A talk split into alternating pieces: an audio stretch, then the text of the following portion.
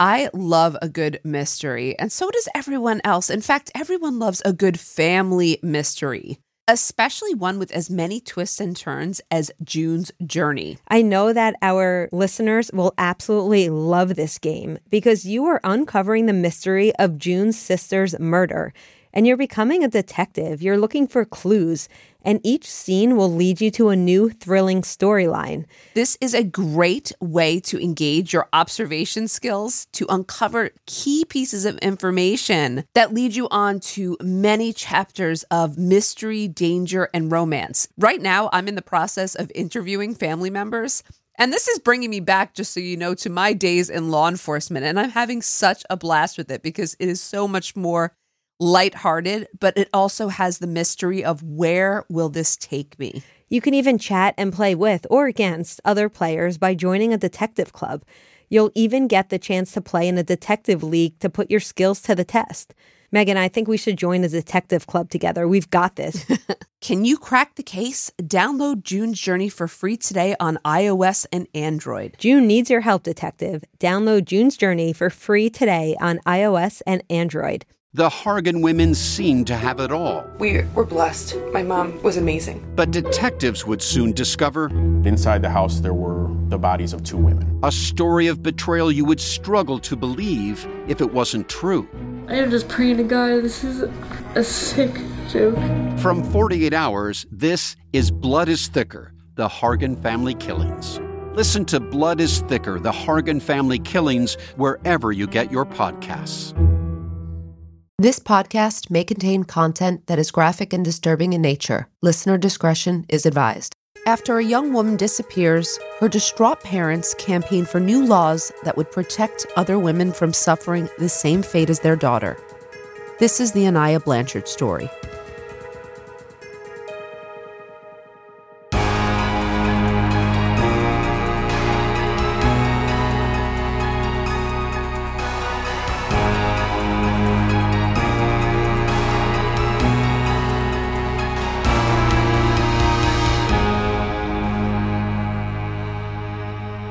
Happy New Year, Amy. Happy New Year, Megan. What's your resolution?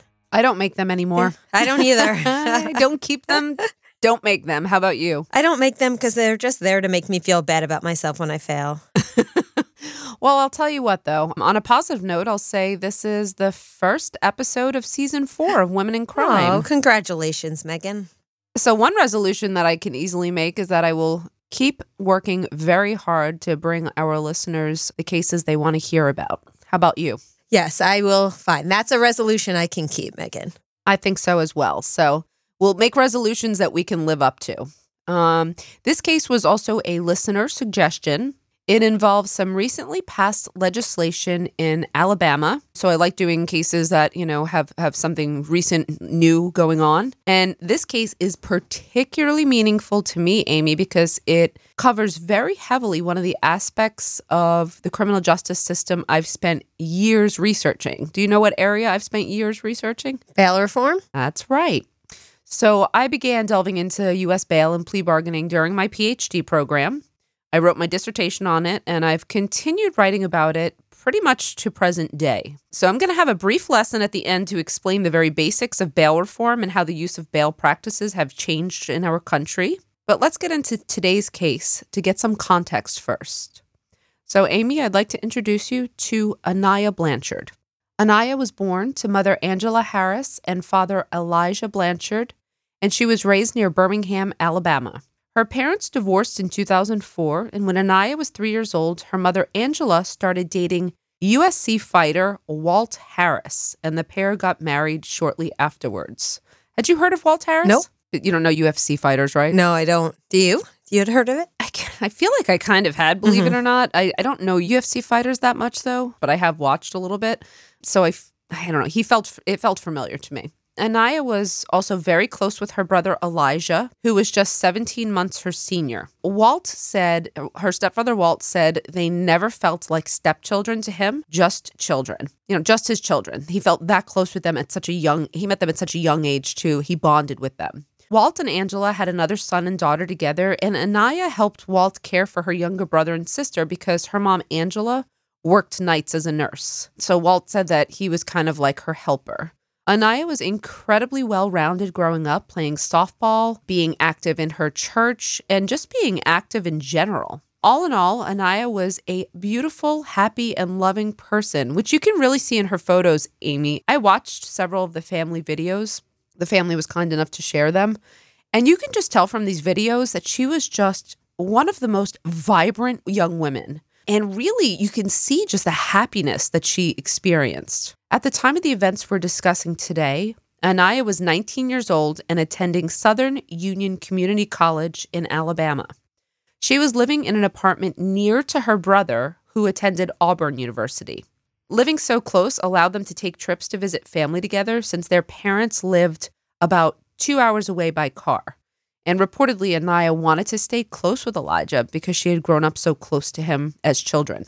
On the night of October 23rd, 2019, Aniah, Elijah, and their mother Angela attended a family funeral in northern Alabama, about four hours away from the siblings' schools. Since their hometown of Birmingham was on their way, Elijah and Aniah stopped off at home to visit Walt, who was training for a fight at the time. It was just a quick hello and enough time to hug each other. And I think this really shows Amy what a, a sweet, close family they were because it was late and they both had to be back for their jobs, but they really both wanted to stop home and say hi to Walt. And though Walt said he wished he had just suggested they stay the night, the siblings got back in the car and arrived at Elijah's house right around 11 p.m. that evening. So Aniah was driving and she was dropping her brother off first. Now, Aniah only lived three miles from Elijah's apartment, and at 11:09 p.m., she was texting with her housemate Sarah and said she would be home shortly. Oh. According to her friends, one of her biggest fears was being abducted or murdered. So she was very safety conscious and regularly shared her locations. So she kept in touch with her friends and family when she did she went out and they did the um what's that called the the phone sharing or the phone locator Yeah. you know what i'm talking about you can share your locations there's a location sharing app feature on your phone and so aniah did that you know it's interesting because i was wondering why this was a fear of aniah's i mean i understand why you know We work in this area. Yeah. we work in the field right amy i don't know if this is just a function of honestly that we're just saturated with true crime in everyday lives and she just might have been um, a true crime you know kind of Yeah. I don't know what to say, buff, but aware because this is recent times. You know, in this case, it turned out to be true, though. Her fears were, would turn out to be warranted. But stranger abductions in the real world are very rare. And when women are abducted or killed, it's often by someone they know. Mhm. Um, so I'm not sure why Aniah had this fear, although I think a lot of women have this fear. I actually teach about it in my Women in Crime class. It's called The Shadow of Sexual Assault whereby women just have a fear of being assaulted um, and it extends to all you know over various parts of their lives so perhaps she was you know just a little bit more cautious and afraid than most. But based on this communication with her roommate sarah sarah said that she expected aniah to be home in under 15 minutes. But a half an hour later aniah was still not home. And this was normally a 10 minute drive. So sarah sent a text asking where she was to which aniah responded quote I'm smoking a blunt, lol. Sarah said that Aniah had never used that word before and she found it odd. Hmm. So she sent her a text back asking who she was with. And Aniah responded or her, you know, from her cell phone, quote, Eric, I just met him. But Sarah was suspicious of how Aniah had managed to meet someone on her 10 minute drive home. She said that something wasn't adding up. However, the last text that came in at 11:43 p.m. showed that Aniah's location was at a nearby apartment complex where students hung out a lot and they gathered. So Sarah guessed that Aniah was just simply hanging out with friends and met someone new named Eric. Sarah went to bed that evening, although I mean she was definitely uh, a little bit suspicious, but she went to bed that evening expecting to find Aniah home in the morning. But the next morning, Angela Harris FaceTimed her daughter as they did every morning to say hello. Oh, that's cute. I know, I thought that was so sweet as well. Yeah. But Aniah didn't answer. Now, her roommate Sarah also woke up to find that Aniah had not come home. And Aniah's location wasn't pinging on her phone anymore because it appeared that her phone was turned off. Sarah became very worried at this point. She was very worried, but she became even more concerned after she realized that Aniah never showed up for her nanny position with the local family. According to Aniah's employer, this was completely out of character for Aniah not to show up. Aniah also had a dog named Blue, and Sarah knew that Aniah would never leave Blue alone for the night. So Sarah became kind of panicked and she began driving around the area to see if she could find Aniah's car. Because remember, she knew that she was at that complex, Mhm. and so she thought, okay, let me let me just go out and see if I could find her. She also alerted Anaya's brother Elijah that Aniah did not come home after she dropped him off the evening before. Now, he was very concerned. Um, they both had work the next day. They had made that trip home, remember, because of that. And especially after Sarah told Elijah about the strange texts that he got from Aniah, who said that, you know, she was smoking a blunt with a guy named Eric. Neither of them knew anyone named Eric, and they both thought this sounded completely out of character for Aniah. Elijah called his parents and told them what had happened or what was going on. And Angela and Walt immediately panicked. They got in their car, and, you know, Walt said they raced up the two hour drive to Aniah's apartment to look for her. Walt said that that drive was excruciating, the not knowing and knowing something was completely wrong. Aniah's parents got there um, to her apartment, obviously finding she wasn't there and not knowing where she was. And so they reported her missing to the police that day. And authorities, I will say to their credit, quickly recognized that Aniah was not the type of woman who was going to fall off the radar. I'm glad they took that seriously because we've seen many cases that we've covered, Megan, where they don't take it seriously and they waste valuable time. Absolutely true. In this case, they did take it seriously, but unfortunately, they had few leads to go on. They didn't have much. Two days later, Aniah's badly damaged Honda was found in an apartment complex 55 miles away in Montgomery, Alabama. But Aniah was not with the vehicle or anywhere nearby.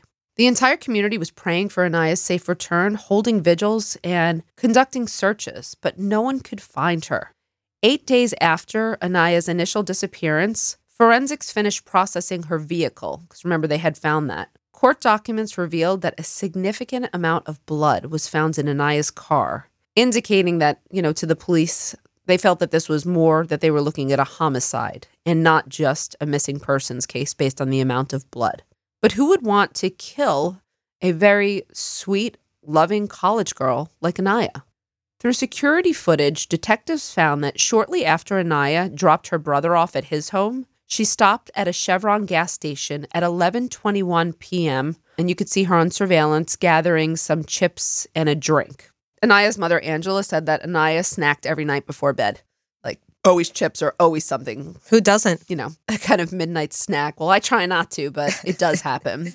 So she basically was on uh, camera leaving after she purchased some chips and a drink. But they also saw a man on their surveillance tapes who was at the Chevron at the same exact time as Aniah in the store. And police felt like this might be a lead. And when they interviewed witnesses from the gas station, one person said he thought he saw the man in the footage force Aniah into a vehicle and the two drove off together. I always wonder, you know, I mean, he actually said it looked like the guy forced her into the vehicle. So, did he call anyone when he saw it? I don't understand. No, he didn't. And I guess he had said that maybe his, I don't remember if it was his wife or partner, said something like, don't get involved. Mm. Again, we don't know how forceful it was, if it was just, you know, it looked like, oh, they were having a fight maybe, or if it was, you know. I would always rather err on the side of caution. Get involved. I agree with you 100%. So um, at the two week marker of Aniah's disappearance, police released the image of this man on the surveillance, stating that he was a person of interest in this case and asking anyone in the public who recognized him to call. And someone did. Someone called, revealing that the man in question was 30 year old Ibraheem Yazeed. He had been previously charged with kidnapping, robbery, and serious assault in two separate incidents. Oh, wow. But yes, um, Yazeed, though, was out on bail, staying at a local motel in very close proximity to the Chevron gas station, where he and Aniah were both captured on surveillance. Hmm. No, that doesn't sound very good. No, it doesn't, unfortunately. An hour later, Aniah's Honda, an hour after the initial surveillance caught them on camera, Aniah's Honda was captured on camera as well, entering the freeway heading south towards Montgomery, where her car was later found. But where was Aniah? And at this point, where was Yazeed? With the help of U.S. Marshals, Ibraheem Yazeed was located just the next day near the Pine Forest exit on Interstate 10 in Escambia, Florida. This exit is just past the Alabama state line for point of reference, Amy. He was subsequently booked into the Escambia County Jail for processing. According to reports, Yazeed resisted arrest and the marshals had to physically move him from his hiding spot into their vehicle. Hmm. In his arrest photo, for people who are going to look, you can see that he's got a very swollen left eye, which was apparently the result of this physical resistance. Yazeed was arraigned the following day, you know, read his charges. He waived extradition and was sent back to Alabama basically without protest. So, extradition, he could have protested being moved back to Alabama for court proceedings, but he did not fight extradition at this point. Aniah's parents were at this first court appearance, and Walt said he had trouble controlling his anger in the face of Yazeed's smug attitude. Hmm. But Angela said she remained composed, wanting to show Yazeed that they were going to be there every step of the way and they were going to remain strong.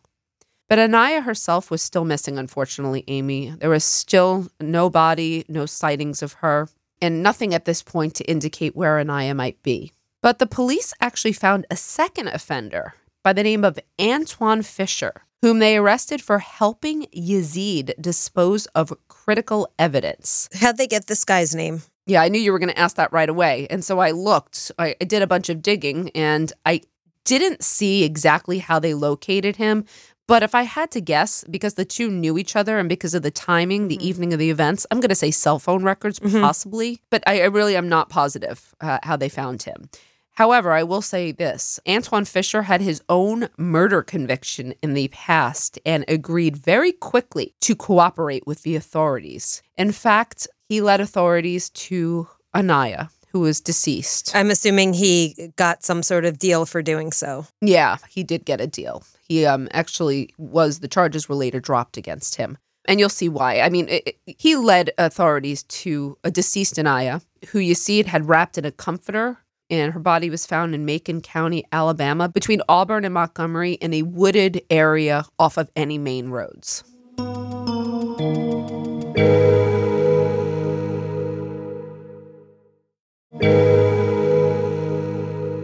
It was unclear what evidence police had on Fisher, but again, I think he was known and he was acquaintance and he had his own criminal record.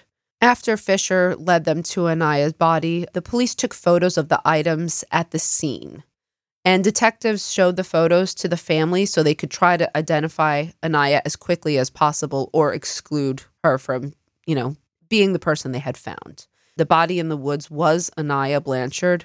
Sadly, they recognized her family recognized her clothing.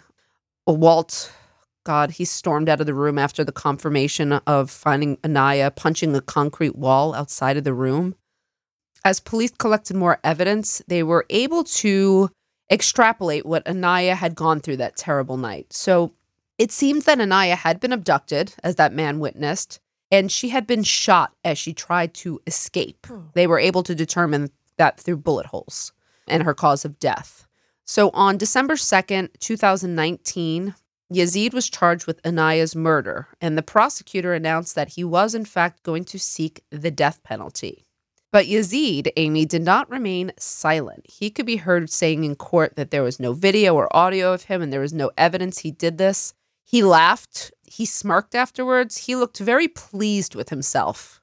These things are always hard to watch. But there was plenty of other evidence, as well as Antoine Fisher admitting to authorities that Yazeed was driving Aniah's vehicle the evening that she went missing.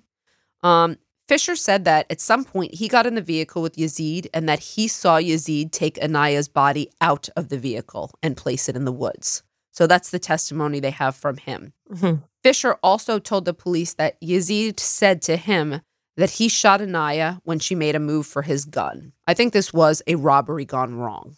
At this time, Yazeed was being held without bail and would face trial for Aniah's murder.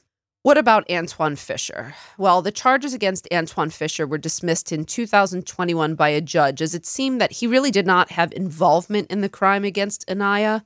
And I think also because of his cooperation, I think because he's the reason they found her. Um, and I think he might have just been in the car after the fact and they didn't press on. So he was fully free, or was he being held on other charges? Nope, he was released. He was um, not charged with anything related to Aniah's murder. But what makes this case so controversial, and the part I really want to focus on, pertains to the fact that Yazeed had a very long criminal history. And he was out on bail while he was facing some serious, some very serious violent felony charges. So, Amy, I want to give you Yazeed's history, his criminal history right now, okay? To understand the full gravity of the situation, I think this is necessary. Okay. It seemed he also, by the way, had a long history of violence that he was always able to skirt. In 2011, Yazeed was charged with two counts of robbery, but a grand jury dismissed the charges. In 2012, so just a year later, Yazeed allegedly tried to hit two police officers with his car as they attempted to exit their vehicle at a gas station. Those charges were also dismissed. In 2013, Yazeed was caught with an illegal firearm and illegal marijuana, as well as having crack cocaine in his vehicle after fleeing the scene of a traffic stop. So, again, these are multiple charges and he's fleeing the scene. Those charges were combined in a 2015 indictment to which Yazeed pleaded guilty. He was sentenced to 13 months in prison, Amy, but get this his sentence was suspended and he received a six month term of probation. Oh, wow. And I'm wondering why for all these serious charges. Then in 2017, Yazeed was arrested in Kansas for drug possession, aggravated assault, and aggravated battery of a law enforcement officer. So he's we are talking about very violent felonies Yeah. and he's committing them against law enforcement as well. In this case, Yazeed was only found guilty of possession of marijuana and fleeing from law enforcement, not assaulting them, for which he served eight months while awaiting trial. In 2018, he was charged with kidnapping, robbery, attempted murder, and possession of marijuana in Montgomery, Alabama. Bail was set in the amount of $295,000, which he was able to pay, and that's how he was out of jail at the time of Aniah's murder.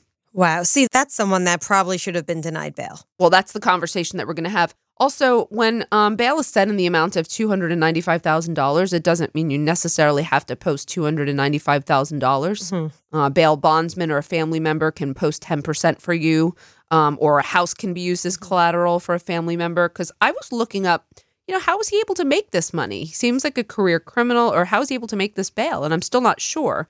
But I think it's important to know that you never have to pay the full amount, hmm. or almost never have to pay the full amount. He also faces charges, just so you know, in another potential homicide. So, Amy, if even half of this is true, because you have to take account for the fact that charges were dismissed, grand jury failed to indict him on some of this, I would still say he's probably a career criminal offender. Yes, I, I totally agree. But how did he keep getting away with it? Like we I don't know what the evidence was in all these previous cases, so it'd be hard to say, but either this guy has a lot of luck or some leverage or mm-hmm. he just knows how to work the system. I'm not really sure, but it seemed like seemed like he got away with a lot of things, possibly. Does he have any connections to law enforcement? I wondered that, but I couldn't find any. But let's go back to Aniah. Her family was outraged to learn that such a dangerous man had been allowed to not only to get bail, but to be able to pay it and then just walk free and live in the community when he was facing some of the most severe charges. So they decided to lobby for bail reform in Alabama because prior to that, Here's what the Alabama rules were anyone basically not charged with a capital offense, which always involves some form of murder, those people were eligible for bail. And so Aniah's family lobbied to change this because they did not want to see people accused of all of these types of violent felonies just automatically getting bail. Before I get to the reform Aniah's family pursued, this is where I want to give you a brief bit about the history of bail. Now, Amy, you might know some of this, but probably not all of it. But bail was originally intended basically to secure the return of a defendant to court to face charges. This was the only original intent, okay? Bail would be set, a defendant would then be obligated to come back and face their charges. The Constitution provides that excessive bail shall not be required. But that standard is not objective. I was going to say, what is what does excessive mean? I mean, excessive is so subjective. excessive to you and me too. I mean, we've talked about the there are many cases we know where $500 might as well be $5 million to someone who can't pay it. Mm-hmm. So, excessive bail is one of those vague terms, and vague terms, you know, kind of give breed to litigation and what means excessive, and, you know, different cases going to court saying, well, this is excessive to someone who has no means. Regardless of excessive, in the 1960s, there was a bail reform movement that centered around reducing the reliance on cash bail because research showed that it was being used to detain people who simply could not afford to get out. So there was a, a federal bail reform act of 1966, and that required judges to grant ROR whenever possible. ROR is the recognizance on release, and that basically means you're giving your word to the court. That's it. It's a pledge. I give you my word. I'm going to come back. Mm-hmm. It was very fitting at this time, Amy. I don't know if you realize it because the 1960s marked the due process revolution in the U.S. Supreme Court. Um, do you teach about this in your class at all in crim justice or no? A little bit. I don't. I don't go that far into it, but yeah, we definitely scratch the surface on it. Yeah, I mean, when I would say due process revolution, you know, we had cases like the Miranda, Miranda rights, that was decided by the case at that time. The exclusionary rules, so I guess Mapp v. Ohio Mm-hmm. um, established the exclusionary rule. The exclusionary rule means that any evidence obtained in violation of someone's constitutional rights cannot be admitted in a court of law. So in the 1960s, you have some very big due process cases coming out of the court. Um, so again, it feels very fitting that the Bail Reform Act of 1966 was here. And again, the this act focused just on flight risk. That's it. The original purpose of bail, flight risk. And this march towards due process rights was really picked up a lot of speed until the 1980s. And the 1980s kind of changed everything, right? Now we saw the tough on crime era came rushing in. Nixon declared a war on drugs, but Reagan really kind of, you know, stepped up that war on drugs. The purpose of punishment was changing and the way we used it. Rehabilitation was falling out of favor. And around the same time, you had a second Bail Reform Act, and this one was much more significant. This was the Bail Reform Act of 1984, and it was passed in the federal system. And this act was very different because it allowed judges to detain those defendants who posed, quote, a potential danger to the community. Again, very subjective. Well, there's some criteria which we'll talk about. However, this is the first time questions of dangerousness had ever been discussed when when we're talking about bail decisions. It was only flight risk. Now we're looking at potential danger. And the Supreme Court heard a case too here. So the Supreme Court kind of gave blessing to this Bail Reform Act. Have you ever heard of the case of United States v. Salerno? I haven't. No. Okay. So that was um, a case in which the prosecution was seeking to detain defendant Anthony Salerno on racketeering and other organized crime charges. Their claim was that he posed a significant danger to the community and certain members of it if he was released. The court granted this request and announced in its decision that it was permissible for judges to consider potential dangerousness in bail decisions. And so the entire system changed, which means now every state in the federal system looks at two criteria, well, not just two criteria, but they look at flight risk and potential dangerousness. Fast forward to the mid 2000s, okay, when bail reform sparked ano- er, another renewed interest, and when researchers like myself began writing on this topic again, really with the growing incarceration of pretrial detainees, you know, in our era of mass incarceration, we started to see these numbers just, you know, escalate at, you know, unprecedented proportions, right? So there's been a strong backlash against the overuse of cash bail to detain poor defendants in this country. And there is a very strong body of research, Amy, to support the fact that many people who commit very low level crimes spend more time in jail than they might have even been sentenced to because they could not afford to pay to get out. Yep. That's so that's kind of where we're at. And anecdotally, I mean, this reminds me of I think of the Kalief Browder story. Do you remember the Kalief Browder case?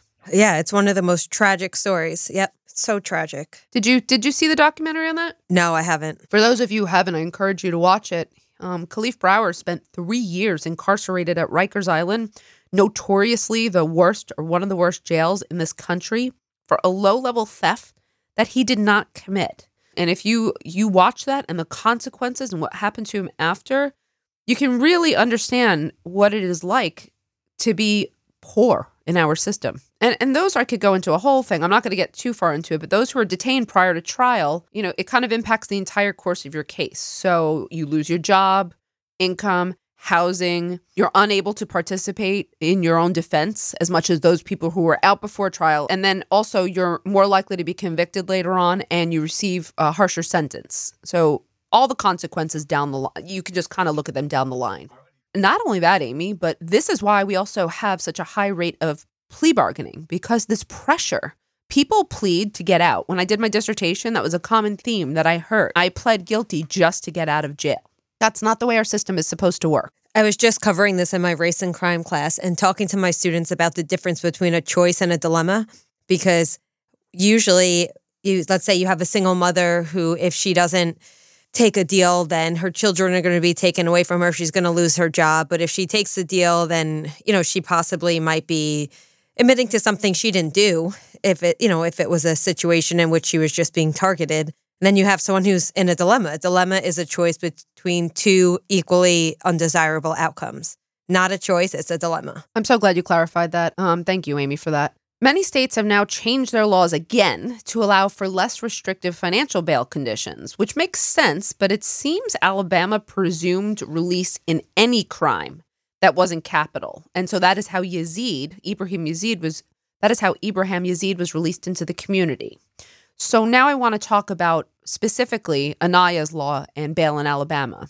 In response to their daughter's murder by a previously convicted violent man, Aniah's family pushed for Aniah's law to be passed in the state of Alabama. This bill made its way through the regular channels in Congress, but just recently, Amy, with the November 2022 vote, Aniah's law was officially voted into law. So, what does the law say? This law changes the requirements of bail to add crimes for which bail can be denied.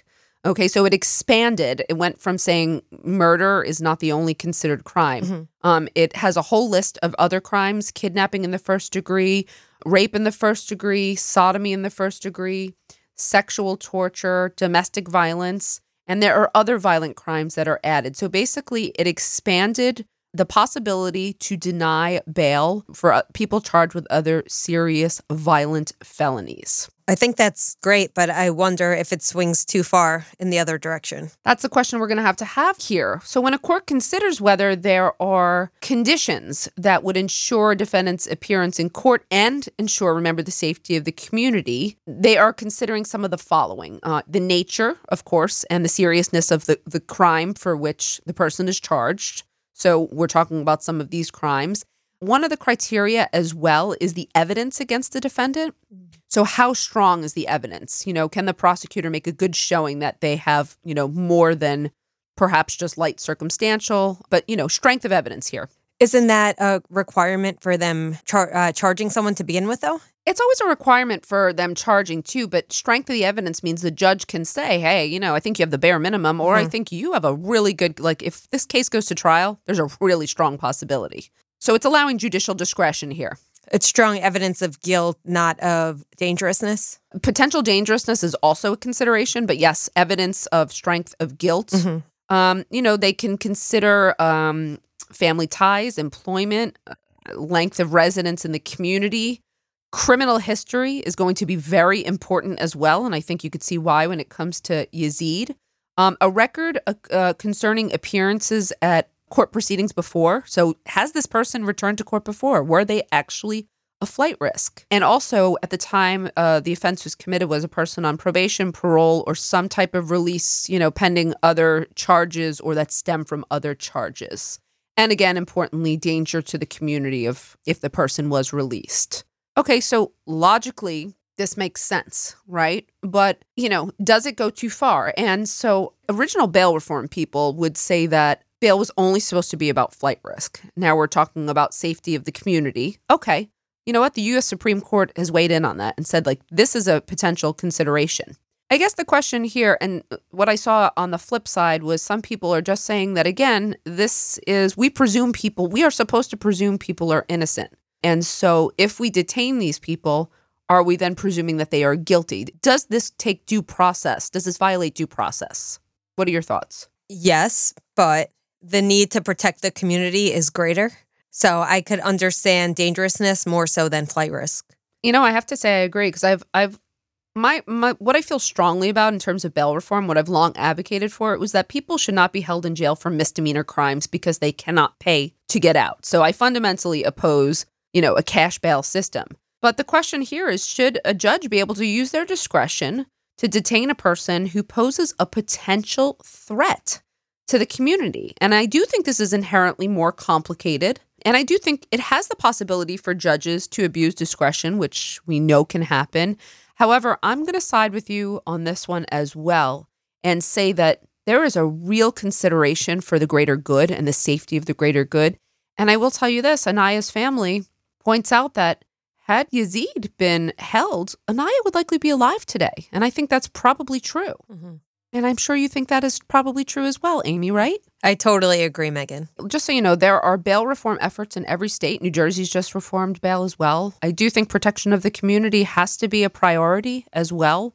I'm curious to see where the new bail reform movement goes. In New Jersey, it's been very complicated with the new system, and I struggle to understand it, but I'm curious to see what direction all the states are going to go in and if this will be a very strong bail reform movement you know, at the very least, I hope it's away from, we hope it's away from cash bail for low level offenders. It's like many criminal justice reforms. You're trying to weigh liberty and safety of the community. So, liberty of the individual and safety of the community. And that's tricky. It is very tricky. In this case, you know, I look at a, an offender like Yazeed as well, and I just wonder how he was able to keep skirting the law. But it's always easy to say that it was just bail. Mm-hmm. I never look at it that way, though. I always look at it was systematic.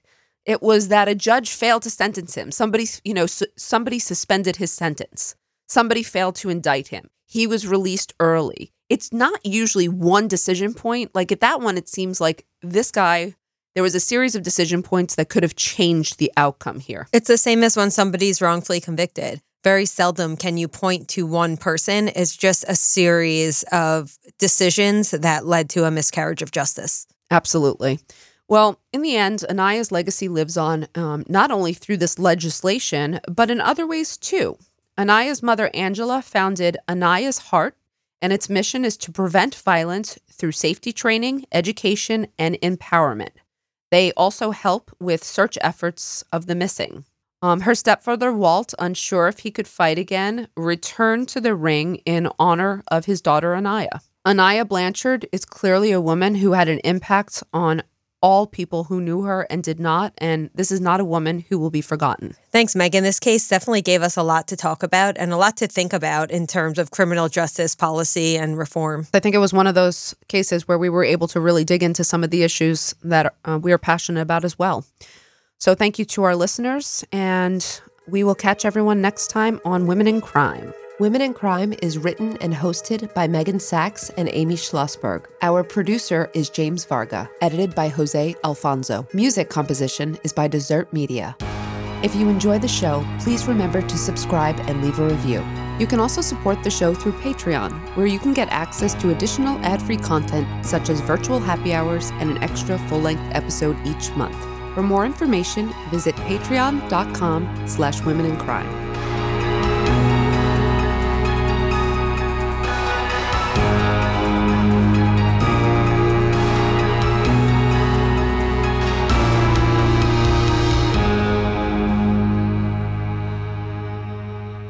Sources for today's episode include WPTV.com, an episode of 48 Hours, the Montgomery Advertiser, Oxygen.com, and NBC12.com. Seeking the truth never gets old. Introducing June's Journey, the free to play mobile game that will immerse you in a thrilling murder mystery. Join June Parker as she uncovers hidden objects and clues to solve her sister's death in a beautifully illustrated world set in the roaring 20s. With new chapters added every week, the excitement never ends. Download June's Journey now on your Android or iOS device or play on PC through Facebook Games.